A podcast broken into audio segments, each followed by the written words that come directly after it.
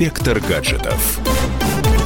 Всем привет! С вами любитель высоких технологий Александр Тагиров. И сегодня у нас на повестке автомобильные гаджеты, а точнее симбиоз автомобилей и современных технологий. Машины учатся разговаривать, напоминают о необходимости пристегнуться, прокладывают маршрут и ведут по нему до места назначения. Однако, несмотря на очевидный прогресс, сейчас в этом симбиозе я наблюдаю определенные проблемы.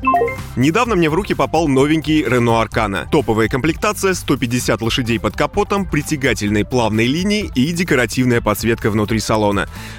Впрочем, давайте оставим автомобильные штучки экспертам по этому профилю и перейдем непосредственно к гаджетам. Конкретно в этом автомобиле присутствует магнитола, которая работает под управлением современной и расширенной версии Android. Мультимедиа оборудована большим сенсорным экраном на 9 дюймов. В своих релизах производители отмечают, что эта система с легкостью конкурирует с ведущими мобильными гаджетами и системами, которые устанавливаются на более дорогие автомобили. Возможно, это действительно так, но скажу прямо, установленные там устройства точно не могут конкурировать с тем, что мы привыкли использовать в повседневной жизни. За последние несколько лет мне попадалось на обзор довольно много разных гаджетов. Планшеты, навигаторы, смартфоны, видеорегистраторы и куча всего. И исходя из своего опыта могу сделать вывод.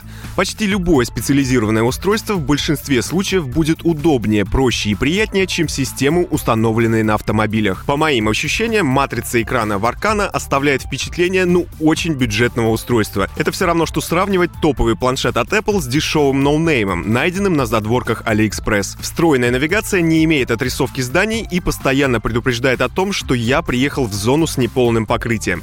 Что это значит, я так и не понял. Видимо, система так реагирует на дворы вокруг моего дома. Интеграция с сервисами Яндекс Auto и Android Auto тут тоже имеется. Однако подключение айфона у меня заняло больше пяти минут. В итоге я воткнул в зарядку свой смартфон, положил его прямо на штатную мультимедиа и включил привычные глазу Яндекс карты. Подводя итог, постараюсь быть максимально объективным. В погоне за идеальным двигателем, идеальной подвеской и идеальными ходовыми качествами современные производители авто зачастую ставят мультимедийные системы на последнее место в списке своих приоритетов. А попытки сделать что-то удобное и полезное для водителя зачастую разбиваются от тот факт, что все это уже сделано, но руками крупнейших производителей смартфонов и планшетов. И вряд ли гаджет, сделанный автомобильным концерном, когда-нибудь сможет конкурировать с теми же Apple, Samsung или Google. На этом у меня все. С вами был Александр Тагиров. Ищите мои подкасты на всех популярных платформах, подписывайтесь, ставьте лайки и оставляйте комментарии. Всем хай-тек пока и да пребудут с вами технологии. Инспектор гаджетов.